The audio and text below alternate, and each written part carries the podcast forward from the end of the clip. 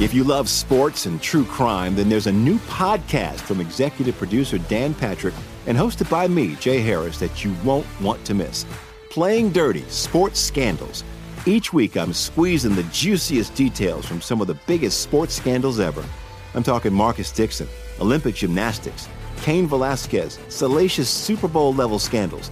Join me on the dark side of sports by listening to Playing Dirty Sports Scandals on the iHeartRadio app, Apple Podcasts, or wherever you get your podcasts.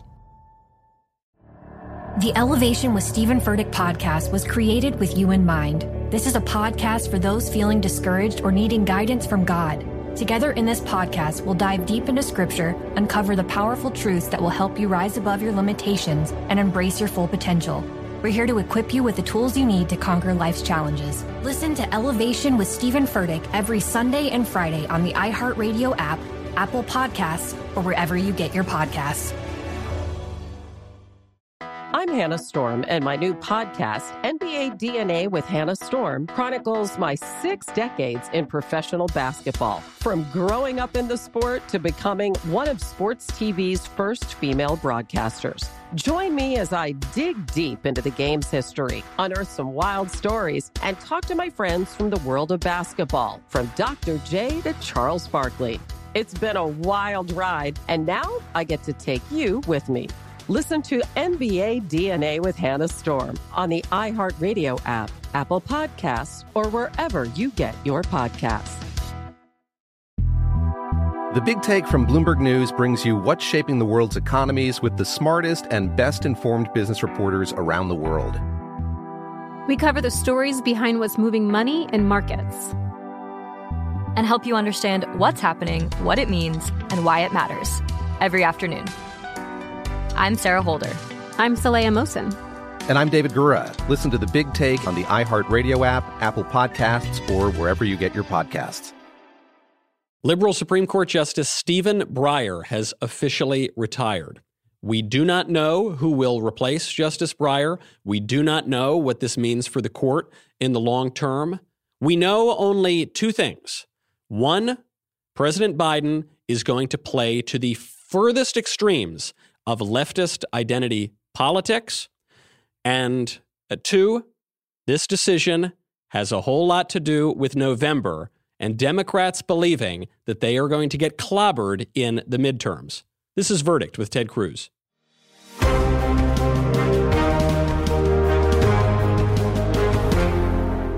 This episode of Verdict with Ted Cruz is brought to you by Thompson Cigar.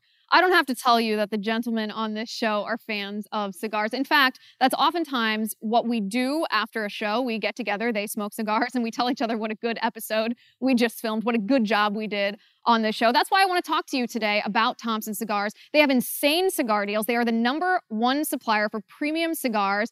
And just for viewers of this podcast, we have a special deal. If you go to thompsoncigar.com and use our promo code CACTUS, then you can get 15% off any order over $75 or 20% off any order over $99. Michael's been a fan of Thompson Cigars since before they became a partner on this show. In fact, I believe they sponsor the Michael Knowles show as well. My husband, likewise, is a fan of these cigars. So whether you're relaxing at home on the weekend, whether you work from home, or whether you are just a cigar aficionado, check out thompsoncigar.com and use our promo code CACTUS to get an amazing deal. Again, that's 15% off any order over $75 or 20% off any order over $99.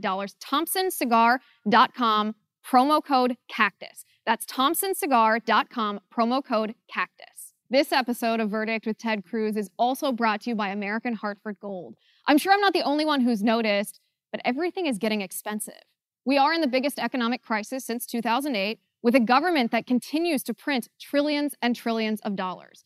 And if the government continues its out of control printing and spending, the dollar could continue its free fall and lose its coveted role as the world reserve currency. So, how do you hedge your hard earned savings against inflation? Well, enter American Hartford Gold. American Hartford Gold can help you hedge your hard earned savings against inflation by helping you diversify a portion of your portfolio into physical gold and silver. They'll even help you address your existing 401k and your existing IRA. And if you call this phone number right now, you could qualify for $1,500 of free silver on your first qualifying order. So don't wait. Call right now. Call 855 768 1883. That's 855 768 1883 or text cactus to 65532. Again, that's 855 768 1883 or text cactus to 65532. Thank you, American Hartford Gold. This episode of Verdict with Ted Cruz is also brought to you by Stamps.com, your alternative to the post office. And who doesn't want an alternative to the post office? Whether you're running a small business, whether you're a side hustle on Etsy, whether you're a full blown warehouse sending out orders and invoices, Stamps.com can save you time and money. In fact, you can do this all from the comfort of your own home. All you need is a computer and a standard printer. You don't need any special supplies, nothing outrageous. All you need is your computer. Go to stamps.com, use our promo code VERDICT, stamps.com, use our promo code VERDICT, and start saving time and money. In fact, my husband, when he was sending out our Christmas cards just last month, he went to the post office with our one year old, and the line was so long that um, he might have uttered an expletive out in the public that caused all the old ladies in the post office to gasp in horror. He should have used stamps.com and used our promo code verdict. Save time and money with stamps.com. They've been helping small businesses across the country since 1998. It's a fantastic alternative to the post office. Stamps.com, promo code verdict. Stamps.com, promo code verdict. Welcome back to Verdict with Ted Cruz. Senator, I have to ask, I know I bring this up every time there is a su- Supreme Court opening. You were on the short list under President Trump. And despite Joe Biden saying he will pick a black woman to fill this seat, because these days we can identify however we like, will you consider being the nominee for President Biden? well, I, I, don't know that I'm going to hold my breath on that because I think the, the most fundamental problem with Biden is that I identify as a conservative and a constitutionalist, and that he most definitely does not want on the court. Right. Um, although I am told that, that, that spies have, have, have observed Merrick Garland getting on a plane and heading to Sweden for an operation. So, you know, whatever it takes to get the nomination, I, I imagine uh, former Judge Garland may do. He was so close. He, it's got to be killing current Attorney General uh, Garland right now. We don't know who the nominee is going to be. You obviously have spent a lot of time with the court up close, and you were up for the court uh, just during the last administration. So, what are we looking at here? Is this just a liberal replacing a liberal, and the court is going to go on as it always has? Uh, what is it going to mean for the future of, of jurisprudence? Well, I, I think it's going to be bad. Um, if you look at the Biden judicial appointments, they have been almost systematically hard left. Uh, hmm. He has been appointing radicals, more radical than Obama's nominees, much more radical than Bill Clinton's nominees. It's been a consistent pattern. Look, that's been true with the administration across the board on, on just about every policy, whether spending or taxes or debt or the border or foreign policy. Biden has been completely captured by the far left. So I think this Supreme Court nomination is going to very much follow that pattern. I expect an activist and an activist to the left of where Steve Breyer was. Um, mm. You know, Steve Breyer was always a liberal. He was appointed by Bill Clinton. But Breyer, you could occasionally get uh, on a case. So, for example, uh, one of the, the big cases I litigated uh, when I was Solicitor General is the, the, Texas Ten Commandments case, where we mm. were defending – the constitutionality of the Ten Commandments monument on the state capitol grounds in Texas, went all the way to the Supreme Court. And all of the arguments in our brief I crafted trying to get Sandra Day O'Connor's vote. Hmm. Um, failed miserably. O'Connor voted against us. Hmm. I channeled just about every word she'd said about the Establishment Clause, about religious liberty, and all of the arguments she'd put forth in the past. Missed her Hmm. but bizarrely enough hit Steve Breyer. And so we won five to four, but Breyer was our necessary fifth vote. If, if Breyer had hmm. voted no, Texas would have lost. The court would have ordered us to bulldoze, to tear down a monument that has been on the state capitol grounds since 1961, and it would have meant that Ten Commandments displays across the country would have to be taken down. Breyer didn't often deviate from the left. He was a very reliable, he was a 90 plus percent uh, liberal vote, but every once in a while he would. And and I have high confidence that Biden is going to nominate someone who not only is a 100% liberal vote, but I think what his real objective is is to get someone who is further to the left, even of the liberals on the court, and will drive the court even further left. And and presumably he'll try to get someone young, which is probably why Merrick Garland is out of the running because he wants someone to be on the court for decades, if possible. Well, yes, um, although I think more broadly than that. Listen, Biden, the, the fact that he's willing to make a promise at the outset that it must be a black woman, I got to say that's offensive. Right. You know, you right. know, black women are what six percent of the U.S. population. He's saying to 94% of Americans, I don't give a damn about you. You are ineligible. And he's also saying it's actually an insult to black women. If, if he came and said, I'm going to put the best jurist on the court, and, and he looked at a number of people and he ended up nominating a black woman, he, he could credibly say, okay, I'm nominating the person who's most qualified. He's not right. even pretending to say that. He, he's saying, if you're a white guy, tough luck. If you're a white woman, tough luck. You don't qualify. If you're Merrick Garland, all right, how much does it suck to be Merrick Garland? He's literally got to sit here and be told at the outset he is ineligible. You're out uh, because sorry, wrong skin pigment and and and wrong uh, r- wrong Y chromosome, and, and it's just it, it, it's it is an example how Democrats, and particularly the far left, everything is race, everything is that they will discriminate based on race. They will pigeonhole you. They don't care about the independent, uh, uh, the, the individual. It is offensive if you're this woman who probably hasn't been selected yet, but this yeah. future black woman who's going to be the nominee. You are being told at the outset, you are a diversity hire. I am not picking you for your merits. I'm picking you for your skin and for your sex. So when I was at law school uh, at Harvard, the Harvard Law Review has affirmative action, and and there are 40 uh, editors uh, selected each year. Um, at the time I was there, I don't know if they still have the policy, but when I was there, of the 40 slots, eight of the slots were reserved for affirmative action. So 32 were based on grades in a writing contest, and eight of the, the slots were explicitly affirmative action policies. And the year I was there as a second year law student, there were actually a, several conservatives who were editors in the law review, and, and they decided to, to mount a fight to try to end affirmative action at the law review. Um, I have to admit, I wasn't all that enthusiastic about the fight because I could count votes and we were going to lose. There were a lot more lefties than, than there were us. And I was like, okay, I'm not sure why we're tilting at windmills, but okay, sure. All right, let's do it. So we had a big meeting of all the editors. So 80 editors, 40 second year law students, 40 third year law students. And we're arguing back and forth about whether the law review should end racial affirmative action. And I remember at one point, one particularly supercilious liberal law student stood up and said, If we end affirmative action, the law review will be nothing but white men. and, and, I was actually, Michael, I was sitting in the back of the room. I, I was quite quiet, and that pissed me off. Yeah. And, and, and, and I ended up uh, raising my hand and speaking. And I said, You know what? That comment right there shows just how pernicious affirmative action is because right. you, what you're saying is you believe in a meritocracy that only white men would succeed. right, You're right. also saying to every one of us in the room who is not a white man, to every one of us who's Hispanic or African American, that you think on a, on a fair objective measure, you're better than we are. And I got to admit, I got uh, a, a, little spicy. I said, listen, buddy, you want to pull your transcript out and my transcript? We can go head to head right now right. on, on, on who's earned their place on the law review. But I said there's something even more invidious that you have stated with, with, with your implicit assumption. The law review, at the time at least, did not have affirmative action for women. So it had Hmm. racial affirmative action, but did not Yeah. have gender affirmative action.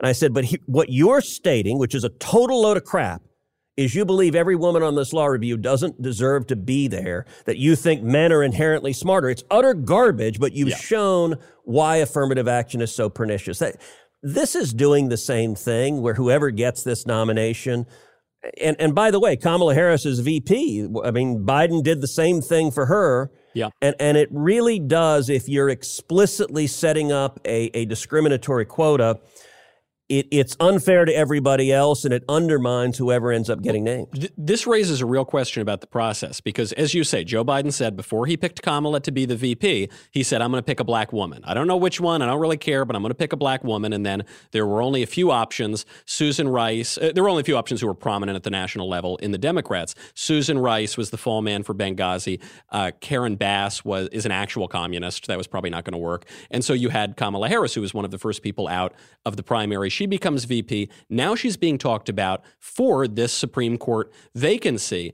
But the last time I checked, Senator, this is a 50 50 Senate. Last time I checked, it's the sitting vice president who casts the tie breaking yeah. vote. What happens if it's the sitting vice president who's being nominated for the court? So, look, it, it's a great question, and, and let's unpack it a little bit. Let's go back uh, so, so when Biden was naming a VP nominee, it was actually slightly different than that. He, he did not promise his VP nominee would be a black woman. He promised his VP nominee would be a woman. So he, he specified hmm. gender, but he didn't specify race. And then what happened is after that, George Floyd happened. Mm. And we had riots hmm. across the country.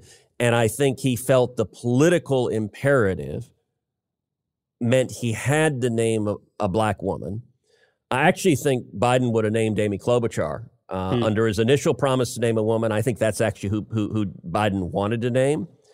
Be- when George Floyd happened, he felt he, it had to be a black woman, and, and then his choices.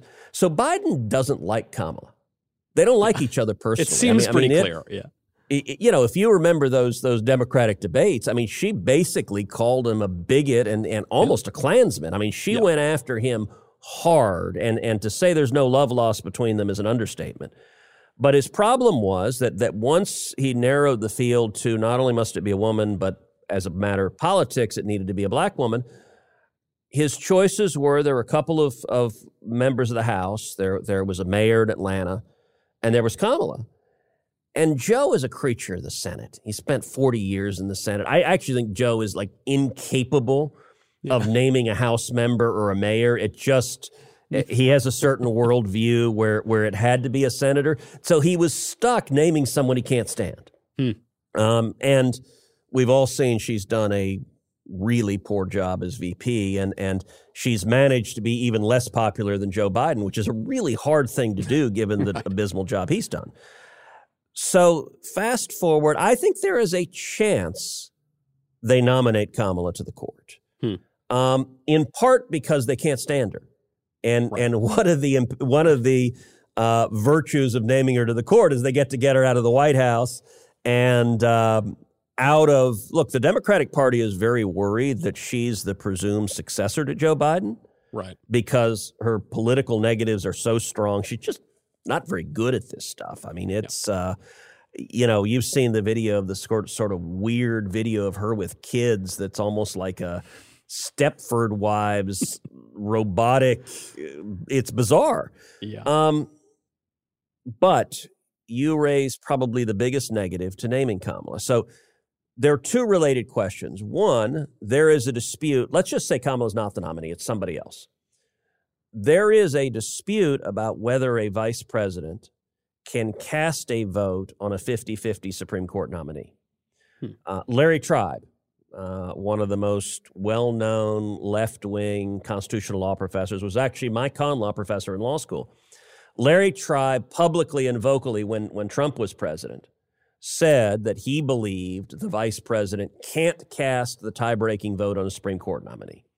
And, and in history, it's never happened. We've never had a Supreme Court nominee confirmed with the vice president casting the tie breaking vote. It's clear the vice president can cast the tie breaking vote on legislation. That happens a lot. Uh, it has not happened with a Supreme Court nominee. Is the argument that it's it's a problem of the separation of powers if the vice president?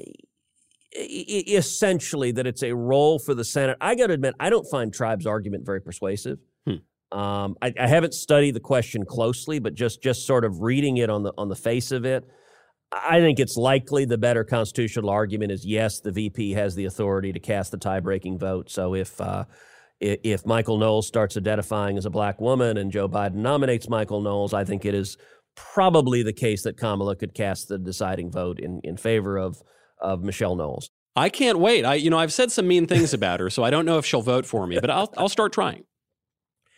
The more interesting question is if Kamala herself is the nominee. Right. Um, so it is not 100% resolved whether Kamala could vote for herself. The usual precedent when a senator is nominated something, and this happens. Look, look, there are senators that are nominated to different positions that require confirmation. Jeff Sessions was a senator. Um, he was nominated for attorney general. The usual practice is the senator abstains from the vote. John Kerry uh, was nominated to be Secretary of State. He was a sitting senator. He abstained. The usual practice is you don't vote on yourself because that's kind of tacky. Um, I'm sure if she was nominated, she would love to abstain. My guess is if Kamala was nominated, it probably would be a 50 50 vote. I don't know that mm. for sure. Maybe she'd pick up a Republican vote. Um, I would not be on the fence. I would be a hell no on, on Kamala if she were nominated. um, as a matter of Senate precedent, there are some Senate precedents from previous nominations, not Supreme Court nominations, uh, that suggests that a senator at least can vote for himself or herself to, to be confirmed. That that the argument would go at the instant she votes, she's still vice president. Uh, right. And so she has the authority to cast that vote. It would be a fight. It'd be a fight with the parliamentarian. It'd be a fight back and forth. The bigger challenge would be whether or not technically she'd have the power to do it. It's certainly unseemly and raises some ethical questions. Now, that being said, on the flip side, we've seen multiple times governors of states, when there's a Senate vacancy, appoint themselves. Say, I'm governor, I get to appoint the senator. I looked around, and the most qualified candidate is moi. right. Um, so that is much you could do. My guess is, though, the kind of unseemliness, the ethical problems of a vice president casting the tie breaking vote on her own confirmation makes Kamala less likely to get the nomination. Right now, the early horse race prediction uh, there, there are two judges that, that, that, are sort of the leading candidates. Hmm. Uh, one is is Judge Ketanji Brown Jackson, who is on the U.S. Court of Appeals for the D.C. Circuit. Uh, the other is Judge uh, Michelle Childs, uh, who is a South Carolina district judge, although she's been nominated also to be on the D.C. Circuit, uh, nominated by Biden, but she hadn't had her hearing yet. Um, there are other potential contenders, but those are the two kind of early front runners. Um, it's interesting. Kat- Ketanji Brown Jackson, I, I, know her. We were classmates in law school together. Oh wow! Uh, she was a, she was a year behind me at, at law school. I was class of '95. She was class of '96. We were both in the law review together. Um, look, she was very nice personally. Uh, we didn't know each other well. We were not not particularly pals, but she was you know certainly pleasant, cordial, civil. Um, and I got to say, if she's the nominee, the, the, the sort of early horse race betting, she's probably the front runner. Hmm. Um, she's on the D.C. circuit. Ironically, she has Merrick Garland's old seat. So when Garland was named AG, Ketanji got nominated to fill fill his seat. I'm sure that particularly sticks in Garland's craw that his successor, because he has the wrong skin color and, and wrong gender, he's not eligible, but his successor is.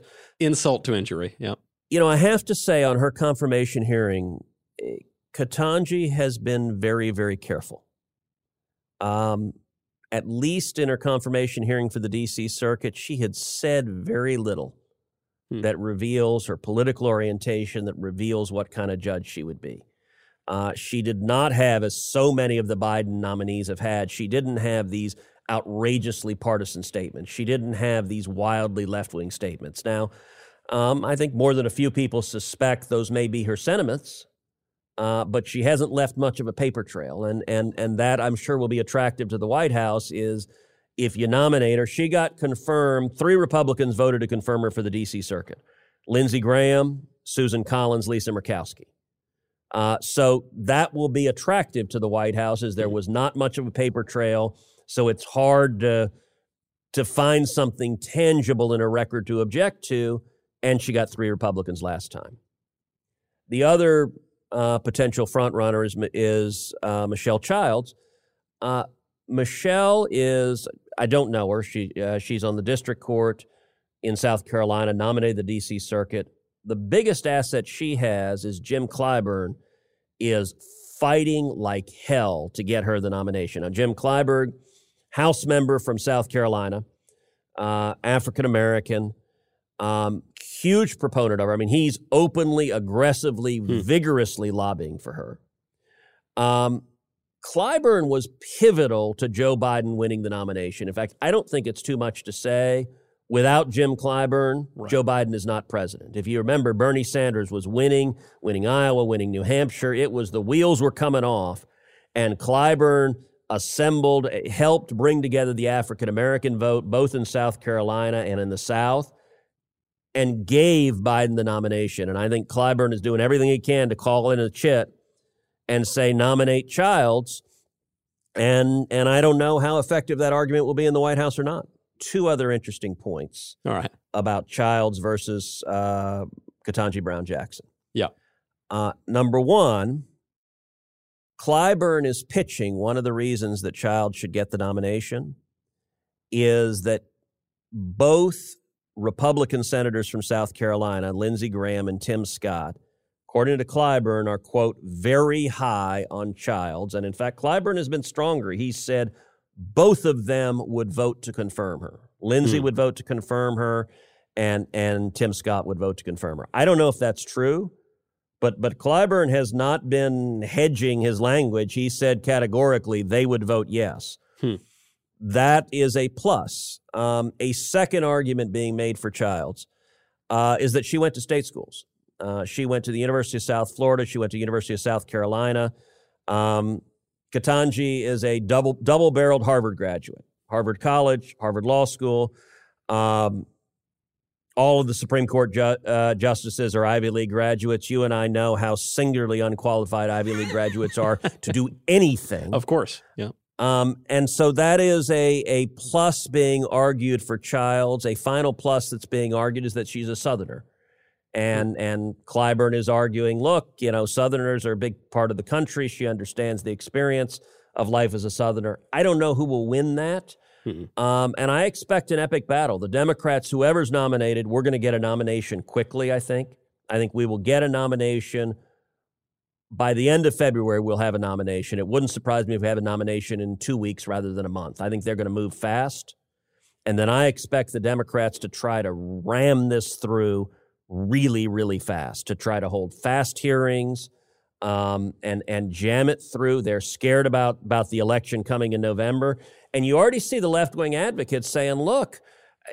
We don't know what happens. Like somebody could die, and and with a 50-50 right. Senate, I mean, it's you, you, know there there's some some senators on both sides of the aisle that that are not spring chickens, and and you know if somebody resigns, somebody dies, something happens, they could lose their majority in a moment.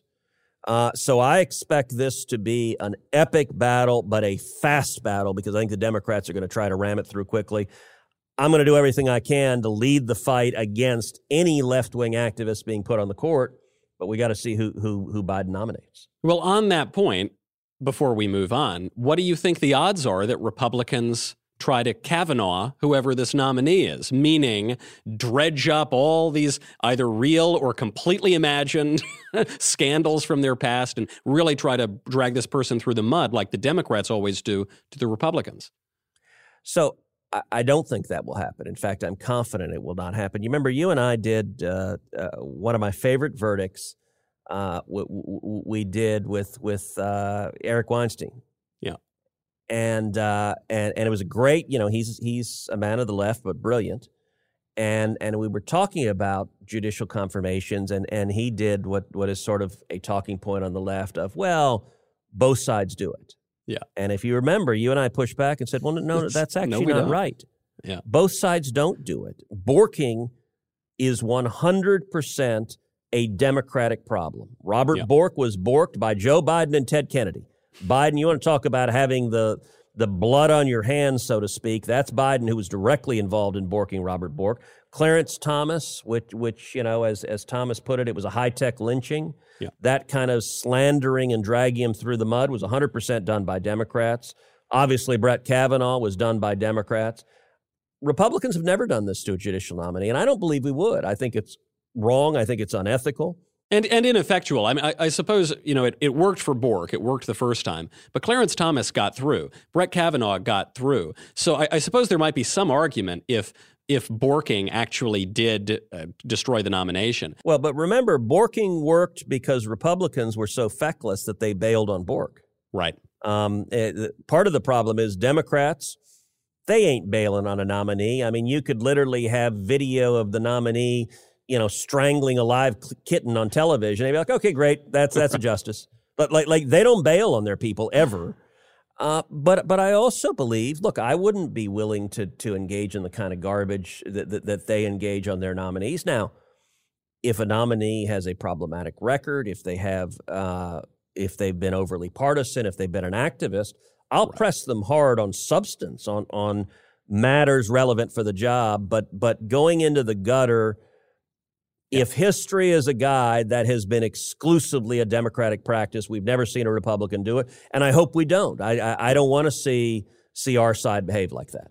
Right, right. Now, moving from D.C. to a little insider view down in Texas, in the remaining moments we have, it, it occurs to me that not so long ago, just some weeks ago, there was an actual terror attack in our country.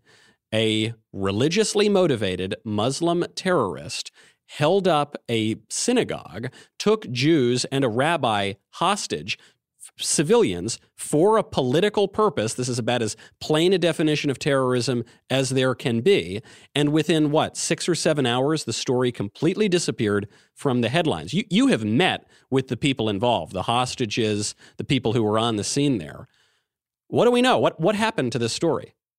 Yeah. So as, as we're do, recording this pod right now, I, am in Fort Worth today, and and actually this morning, uh, I did a roundtable in Colleyville, which is the community where where the the, the terror attack occurred. Um, and I met with the mayor, and members of the city council, and and and leaders of the Jewish community. And and uh, uh, the the actual hostages were not at the in person uh, meeting, but I've spoken on the phone with the rabbi who was a hostage and with each of the individuals, each of the four people who were who were hostages. Um, and, and I got to say, what happened was horrific. You had a British national, um, a, a, a, Muslim who it appears had significant mental health issues and, and a criminal history, who came to the United States, uh, acquired a gun from a criminal uh, who had that gun illegally, and came in with a gun and, and held, uh, held these four people hostage. And, and it was a terror attack. It was an anti Semitic attack. They were targeted because they were Jewish. Uh, and, and it riveted uh, the eyes of, of people across Texas, across the country, across the world. Um, because for much of it, it was live streamed. Thank God there were only four people in that synagogue with Shabbat services. Hmm. Because of COVID, m- many of the people from that synagogue were attending remotely, so they weren't physically there. And uh, during the terror attack, I, I spoke with a special agent in charge of the FBI uh, who was handling the investigation. I wanted to make sure they had all the resources needed, they had all the federal assets needed, and, and actually, encouragingly, he said, "We've got we got everything we need." Um, the the hostage rescue team was at the time in the air, flying from Quantico to come come to Fort Worth. Um, and and he said between federal and local and state resources, we've got a ton of law enforcement focused on it. And and I got to say at the outset, what is remarkable is that all four emerged unharmed.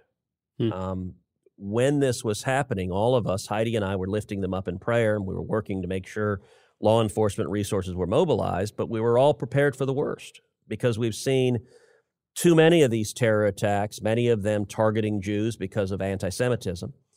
Uh, and and tragically, many of them end horrifically. Many of them end with with serious casualties. And in this case, with with God's blessings, it didn't end up that way. Uh, the terrorist uh, released one of the, the, the, congregants who, who was elderly, released him early because of his advanced age.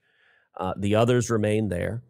And, and it ended up that, that all of the hostages escaped and escaped unharmed. And then, then the FBI went in and law enforcement went in and they killed the terrorist. I got to say, speaking to the rabbi, speaking to the hostages, one of the things that was remarkable was the heroism those men showed. Um, they've got someone who was a radical extremist and was also mentally unbalanced uh, with a firearm threatening to kill them.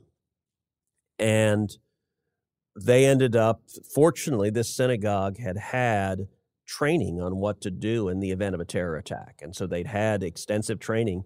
Hmm. So when they were sitting, they sat very, very near the exit door. And they did it because of their training. They knew that that that proximity to the exit door uh, would, if there was a moment to escape, they wanted to minimize the distance between where they were and, and the way out. And so they deliberately uh, sat near that. Ultimately, uh, the, the, the, the terrorist, as he was ranting and raving, and as the FBI hostage negotiators were talking to him, uh, at one point he put down his gun.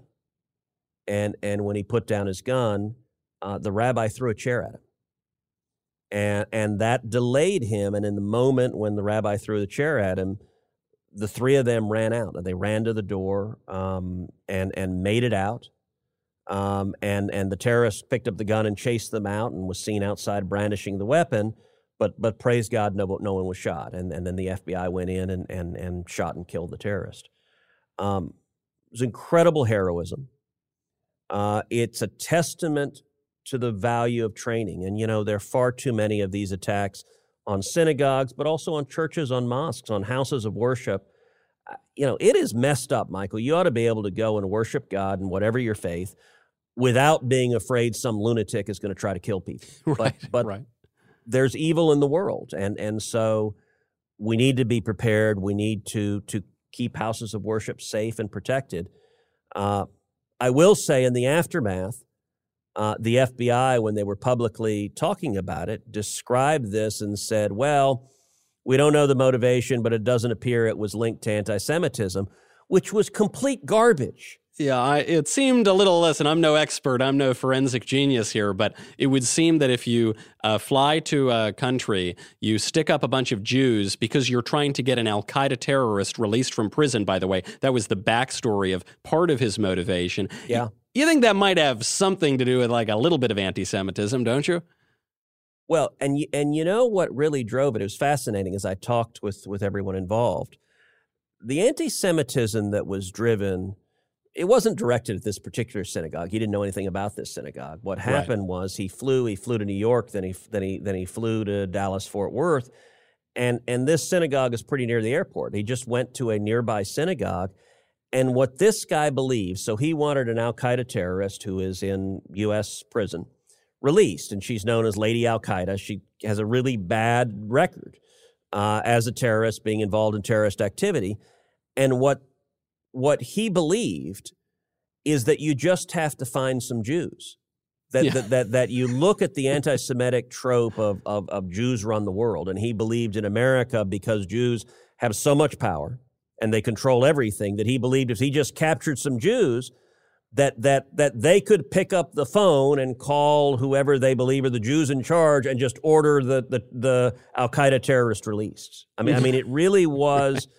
This guy believed that that that that like you know I don't know that that that all the rabbis know each other and and they could order it done, and and it shows the danger of of of this propaganda and hateful rhetoric, that these tropes, these lies that are told, led him to believe that that this would would get the action he wanted, and and obviously it didn't, and and the terrorist wasn't released, and and but thankfully the hostages uh, escaped and, and and escaped unharmed. You know, whenever it's raining, I always ask Shapiro, I say, Ben, make a phone call. Please change the weather. He says it's not possible, uh, but apparently some people really believe this sort of thing can happen. There is a, um, obviously, it's a wonderful resolution to this whole, whole uh, issue in Texas at the synagogue.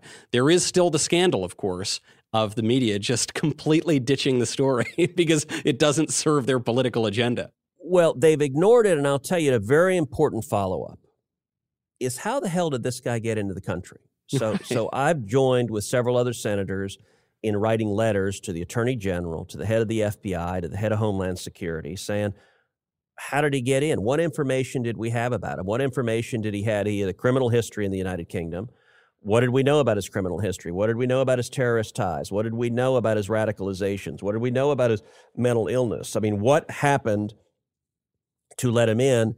At least so far, the Biden administration hasn't answered. Um, and they are incredibly slow. They drag their feet, that, that, they view it as, as Congress doesn't have a right to engage in oversight. Now, to be fair, Republican administrations are pretty bad at this too. I mean, some of it is an institutional perspective, but but Biden has been really bad.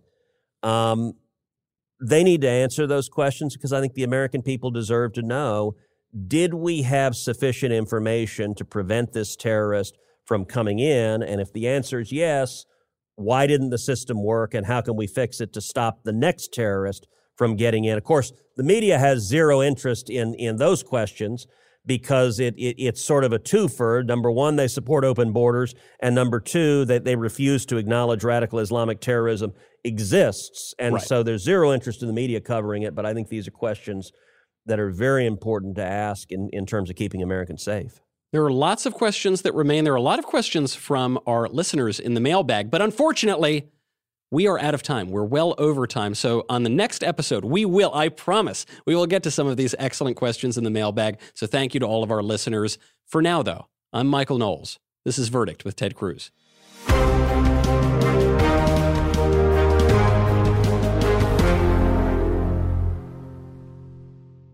This episode of Verdict with Ted Cruz is being brought to you by Jobs, Freedom, and Security PAC, a political action committee dedicated to supporting conservative causes, organizations, and candidates across the country. In 2022, Jobs, Freedom, and Security PAC plans to donate to conservative candidates running for Congress and help the Republican Party across the nation. If you love sports and true crime, then there's a new podcast from executive producer Dan Patrick and hosted by me, Jay Harris, that you won't want to miss. Playing Dirty Sports Scandals. Each week, I'm squeezing the juiciest details from some of the biggest sports scandals ever. I'm talking Marcus Dixon, Olympic gymnastics, Cain Velasquez, salacious Super Bowl level scandals. Join me on the dark side of sports by listening to Playing Dirty Sports Scandals on the iHeartRadio app Apple Podcasts, or wherever you get your podcasts.